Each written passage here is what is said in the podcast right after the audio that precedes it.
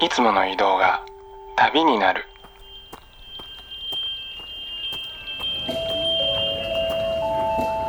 音で巡る30分間の小旅行へご案内します。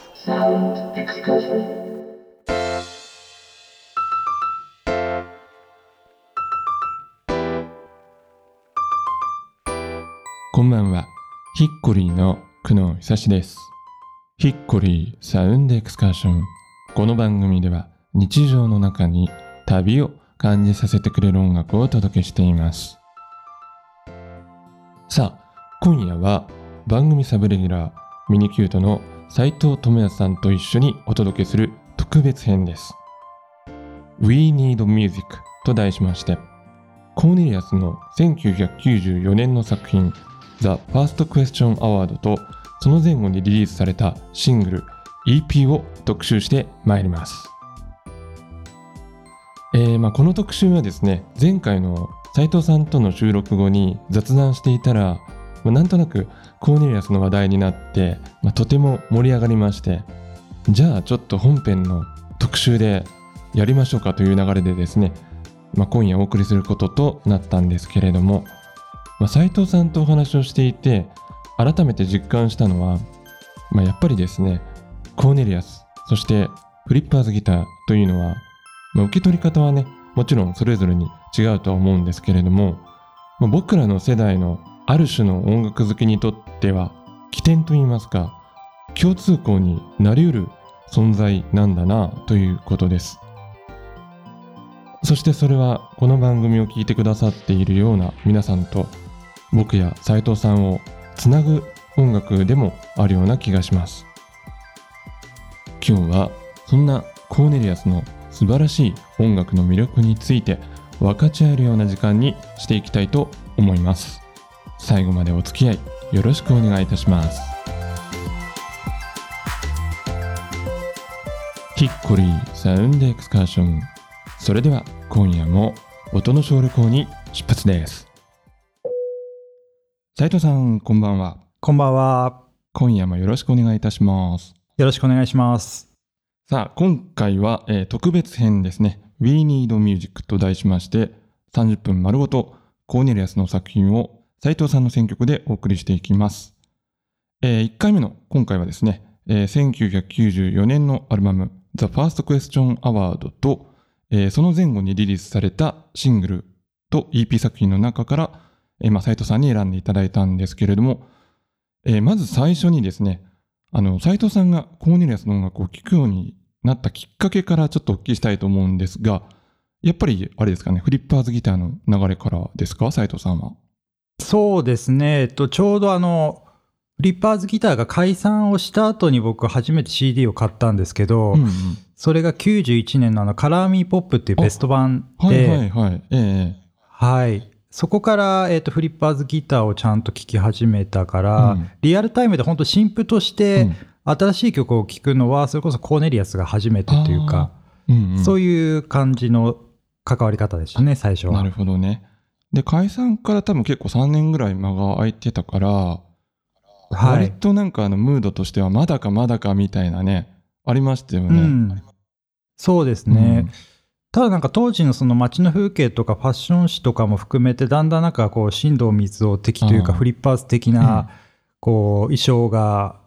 見えてきたような感じでそこにコーネリアスがデビュー版を出したみたいな時代でしたよね。そうですよね。うん、満を持してみたいなね、感じがありましたけど、うん、まさに満を持してでしたね。で、93年に、えー8センチ CD の、えーデビューシングル、太陽は僕の敵がリリースされまして、まあ、そのままね、はいあの、矢継ぎ早に EP とかアルバムとか、あとは、まあ、トラットレイヤーレーベルの、えー活動などが次々に展開されていったわけなんですけど、どうですか？その時の流れっていうの覚えてます、ああ、ここはねもうもう本当に僕の青春というか明確に覚えていて、えーちょうど大学に入学した年にちょうどあのまず最初なんかブリッジの「スプリングフィルフェア」っていうアルバムを山田圭吾がプロデュースしたと。そうでしたね。そうでした、そうでした。うんはい。でその後でピチカート5の「ボサノバ2001」もプロデュースと、あと作曲も一部関わっていて、そうで徐々にこうあのソロ活動に向けてなんとなく準備をしているような雰囲気はあったんですよね。そうですよね。うんあとジャズジャズィっていうのもねありましたよね。そう、そうですね。うん、あれも良かったですよね。あと、なんだ、トラットリアとかね、はい。レーベルも始められて、うんその僕にとってはなんかレーベルとか、うん。あとなんかプロデュースとか EP とか、なんか今まで知らなかったこと音楽用語というか言葉をこう発見したというか、教えられたというか、そういう意味でもすごい面白い時でしたよね。ねで、あと、まあ、うんちょうど、小田健二さんのソロもまた一方で出てたから、なんかリスナーとしてはね、うんなんか結構スリリングはいで面白い時期だったなと改めて思いますけどね。そうですね、うんなんかイメージ的には、だからビートルズが解散して、あジョンとポールの動きがみたいあ。なうん。のの、多分僕らの年代版だったのかなっていうのはすごい思いますよね。まさにね、そう思いますね、僕うんもね。ワクワクした年ですよね。さあ、それではですね、今日はそんな The First Question Award 期のコーネリアスを、えー、斉藤さんの選曲で1曲ずつ聴いていきたいと思います。え1曲目にお聴きいただいたのは、えーコーネリアスで Moonlight Story シングルバージョンということでした。はい、これは、えーっと、ファーストアルバムの最後の曲なんですけども、で、このシングルバージョンはそのファーストアルバムが出て半年後に出たちょっとアレンジを変えたバージョンなんですよね。うんうん。うん。なんかシングルバージョンの方がこうストリングスが引っ込んでて、ピアノが前に出てて、はいちょっとなんかボーカルにディレイがかかってて、うんちょっとまあなんか音像がちょっと変わってる感じがして、うんうんそう、なんかストリングスが前に出たアルバムバージョンももう大好きなんですけど、はいはい今回はまあせっかくの機会なんで、うんちょっとシングルバージョンを選んでみましいいですよね。多分、スタイルカウンシルだと思うんですけど、なんかこのシングルバージョンはよりスタカンっぽさが増しているかなと感じましたけどね。た。そうですね。このスタカンの Solid Bond in Your Heart はい。と、もう、あとはなんかジャムのうん。アウトテイク集かな、 Extras っていうのに入ってる、ジャムのバージョンにもちょっと近い感じがして両方がミックスされた感じはしますよね。はいはい。うん、うんこの時はだから、最初コーネリアスを聞いて、その後スタイルカウンシルとかジャムを聞くみたいな。元ネタを探っていって学習していくみたいなのは、多分皆さん、僕とうん久能さんと一緒の体験をされた方、多分いっぱいいらっしゃるんじゃないかなと思いますよね。そうですね。はい、えー、2曲目にお聴きいただいたのは、えーダイヤモンド・ボッサ、えーという曲でした。そうですね。まあ、あの、インスト好きの久能さんのために選んだっていうのも、はいありがとうございます。これね、大好きなんです、実はこの曲ね。好きそうですもんね。いいですよね、はいこの曲、はいうん。ちょうどこれ、あの、太陽は僕の敵っていう、あの、ファーストシングルうん。のカップリングに収録されたは曲に、うんまあ、あの、クレジットは Cornelius Swingle Singers ってなってるんですけど、まあ、男女混声のコーラスを加えた新しいバージョンになっていて、えっ、と、Holidays in the Sun EP という EP に入っているバージョンでした。これいいですよね。このうん EP ってやっぱりその、バージョン違いが、まあ、3パターンとか入ってて、はい。それまで入ってなかった Raise Your Hand Together とかも入ってたりとか。はいうん。あそうですよね、うん Raise Your Hand Together はシングル、あの8センチ CD でシングルは出てないけど、うんなんとなくシングル扱いのような感じで、そうですよね。このね、 Holidays in the Sun EP に入ってましたよで、ね。なんかこの出し方が、この、なんだろう、ちょっとクラブミュージックの12インチみたいなね、感覚もなんかかっこいいなと思いましたしね。うん、なんかそれこそのその EP とかバージョン違いとかいうのも、おぼろげながらはなんとなく知ってたけどあも、ーこう好きなアーティストがこういうのをやっているっていうので、うんなんか初めての体験だったような気もしますね、うん自分にとっては。音楽的にはどうですか？気になるとこってあります？この曲の。あそうですね、もうそれこそそのインストだけ、うん。歌が入ってない音楽っていうのをいいと思ったのが、うん。あのこの曲と、あとはその前に More Music っていうはい名義で出してた、その Into Something、はいはいはい。あの資生堂の CM のやつだったので、そういう意味でもなんか自分にとってはこう新しい発見うん。の音楽でしたよね。ね。まあ、うんあとはまあ、やっぱりこれはアシッドジャズとのね、まあ同時進行といいますか、日本の音楽聴いてても引け目感じなくていいんだみたいのがね、なんかやっぱこのコーネリアスぐらいから思うようになりましたけどね。聴いていただいたのは、サイレントスのストリームという曲でした。はい、そうですね。これはあの、まあ、小山田圭吾メロディーなんですけれども、なんとなく雰囲気がこうニューソウルというか、70年代ソウル、うんダニー・ハサウェイとか、マービン・ゲイのような雰囲気があって、はいはい。とてもなんか切なくて大好きな曲ですね。うん、そう、うんあの、この番組でいくとね、あの、山下博さんが出てくださった時に、この曲を、はい。あのセレクトしていただいてやっぱりね、はいあのソウルこの曲はソウルなんだっていうことをねおっしゃっていましたけどねうん、うん。そうですね。山下さんはあれですよね、ツアーメンバーにもなられてたので、うん。実際に多分演奏もされたんでしょうし、うん。あの山下さんが参加されているライブバージョンもね、ええ。すごい、ダニー・ハサウェイがあのライブ版でカバーしてる What's Going On にすごい雰囲気が似てて大好きなんですよね。うんそう。これはあの感想がいいんですよね。いいですね。これいいですよね。いいです、なんかこれ。うん。なんかね、これキーが多分 G だと思うんですけど、は途中でなんかね、多分 E フラットに変わるんですよ。うんうんうんその転調するんですけど、そこがなんとも切なくうてん大好きで、何回もそこだけ聞いたりとか、うん今もしますね。であのはい。アルバムのリリースが2月だったじゃないですかこれってはい。でやうんっぱりね,、冬でしたそう冬のうん景色とね、この曲がものすごくマッチしてて、当時はい。ううんん。まあ名古屋っていうのはほとんど雪は 降らないんですけどなんかその、はい。まあ、特にね甘い思い出もないですけどそのバレンタインのはい。周辺のそわそわする雰囲気とかともちょっと重なっていて、なんか、うんはい。すごいなんか切ないような気持ちになりますねこれ聞くとね。そうですね、うん。確かに僕もね、今年も雪多い、札幌雪多いですけど、えっ、と、94年の冬も非常に雪が多くて、久野さんがおっしゃったように、その雪の中を、これ思い出話をすると、あの、はいはい。近くの多分ち、ちっちゃい CD ショップに、ファーストクエスチョンアワードを今でいうフラゲですよね、ああの、発売日の前日にはい、買いに行った思い出がありますね。えー。雪の中を。いいですね。うん、まあなんかこれは余談なんですけど、はいはい。あの当時 CD ショップに勤めてたその店員さん多分30歳ぐらいなのかな当時、うん。なんかそその人用に自分の買うため用にこうフラゲ用に寄せておいた CD をうん。18歳の僕がこうファーストクエスチョンアワードないですかって聞いたらそのお兄さん用の CD を僕に譲ってくれたんですよ、ね。へえすごくいい話じゃないですかそれ。はいいなんかそんな思い出もありつつ、うんうんその中を雪の中を、うんうん急いで家に帰ってきたっていう思い出もありますあね。ーなんか雪の景色はすごい、久野さんおっしゃったように覚え、なんとなくうんうんうん結びつきますよね、この曲に。いいですよね。はい、えー、4曲目にお聴きいただいたのは「えー、ザ・ラブ・パレード」という曲でした。うん。これもあのさっきのあのサイレントスノーストリームと一緒で、僕の中ではなんか雪の中にいるようなうん。雰囲気もあって、すごいふんわりした切ない感じの、ね、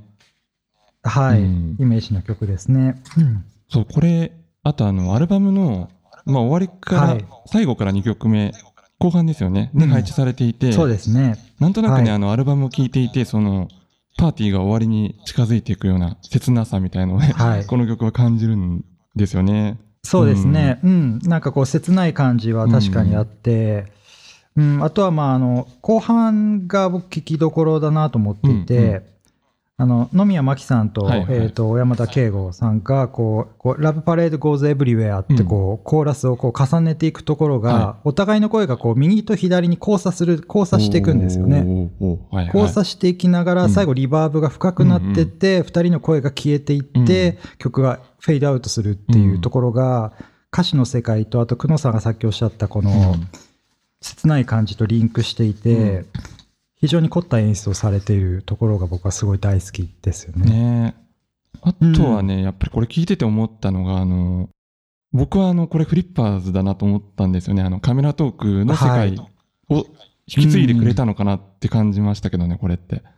まあ、だからそのフリッパーズをやってた人が、まあ、次に出す曲として一番ねこの曲がなんか腑に落ちました個人的にはね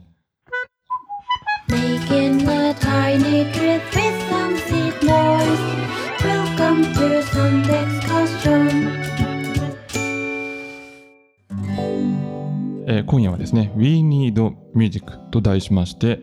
えーコーネリアスの1994年のアルバム「The First Question Award」を特集してお届けしてきましたけれどもまああの改めましてですね斉藤さんあの現在のね、あのコーネリアスの作風を踏まえた上でこのファーストを聞き直してみて、どうですか？どのように思われました？うん、まずなんかねあの聞き直してっていうか僕、うん。このアルバムまでずっとずっと聴いてるんですよね。リリースされ多分20 30年近く経つと思うんわですけど、ますね。僕もそうですね、はい。うん。うん。っていうところは置いといてなんか僕が感じるのは、うん。あのこのファーストの時期もそしてポイントそして今の時期も、あの通底するものは一緒で、そのなんかサウンドにポップな中にもこうコーネリアス独特の切なさキュンとくる切なさうんうん。みたいなのが混じっているものと、はい。あとはさっきの「ラブパレード」とか「サイレントスノーストリーム」にしてもこの、うん。なんかオプティミズムというか明るい中にもこうん。う諦めというか、うん定感定年っていうんですか、うん。があマーブル状に混じっててそこがサウンドと言葉がリンクしていて、うん。ちょっと泣きたくなるみたいな。うんところはなんか一緒ですよね。うん。でやっぱりねなんかあのコーネリアスは本当にあの音楽音作りがすごくセンスいいし独特だからどうしてもそちらに目が行くんですけどなんかはい、究極的にはやっぱり小山田さんの声がねいいんじゃないかなと思いますけどね。あそうですね、うん。久野さんとそれはもう本当に同じ意見で、こう言っちゃうとまたあれなんですけど、うん。まあ、シンガーソングライターなんだなってうん思いますね。うん、なんかね昔読んだ雑誌であのヒデさんと、あの X のヒデさんと、はい。対談してたのがあって、それでヒデさんが言ってたんですけど、あの小山田君の声っていうのは男心をくすぐるうん。切なさがあるって言ってて、すごくねそれは共感したんですよね。ありますね、うん。なんかトム・ウェイツとはまた別種のこあう切なさというそうかそうそうそう。ううんん。なんかトム・ウェイツあの外国のシンガーソングライターだと、うん。僕らとこう体の構造がもちろん特徴も違うから、うん。共感しづらいというか、あの違うフィーリングがあるんでしょうけど、やっぱ同じ日本人で、うん。ちょっとこう華奢というかなよっとしてる感じの僕らと多分が感じる切なさみたいなね、うん。のとかはあるんでしょうね。だからこう世に言うこう泣ける音楽みたいなのは僕はまあ全然泣けないタイプなんですけど、うん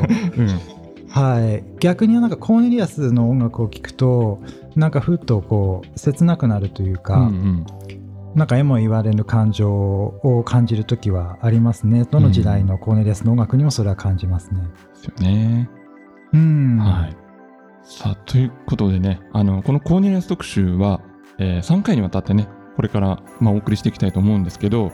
まあ、今日のね、はい特集を聞いてて、まあ、僕だったらね、多分ね、あの、俺にも語らせろと言いたくなると思うんですよ。なので、はいあの、そんなコーネリアスファンの皆さんのリクエストをね、ちょっと募集しようかなと思いまして、うんまあ、あのどのアルバムとは問いませんので、まあ、お好きな曲を選んでいただいて、まあ、どんなところが好きかというコメントはね、ちょっと添えていただけるとあのご紹介しやすいかなと思います。ぜひねちょっと皆さんのリクエスト聞きたいですよね。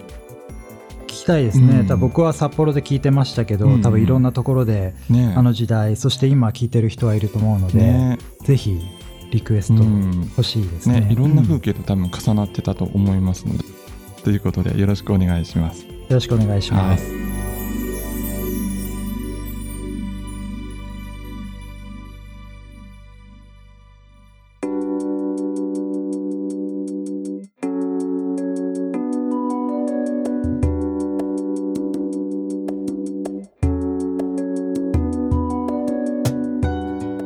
送りしてまいりました。 Hickory Sound Excursion。お別れの時間となりました。さあ今夜は We Need Music と題しましてミニキュートの斉藤智康さんの選曲でコーネリアスのファーストアルバムファーストクエスチョンアワードを特集してお送りいたしました。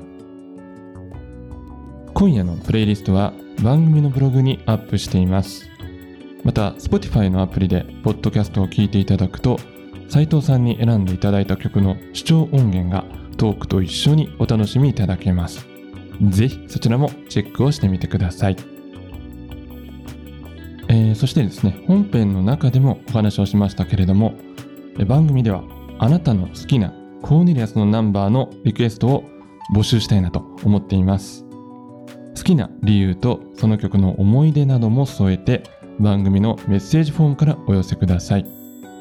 また遠くない将来にですね、まあ、少なくとも年内にはまた斉藤さんと一緒に、えーこのコーネリアス特集、まあ、全3回にわたってお送りできたらいいなと思っております、えー皆さんからのポジティブなメッセージとリクエストをお待ちしております。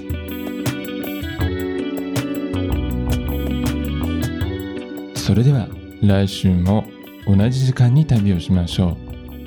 ヒッコリーサウンドエクスカーション。ナビゲーターは久野久志でした。バイバイ。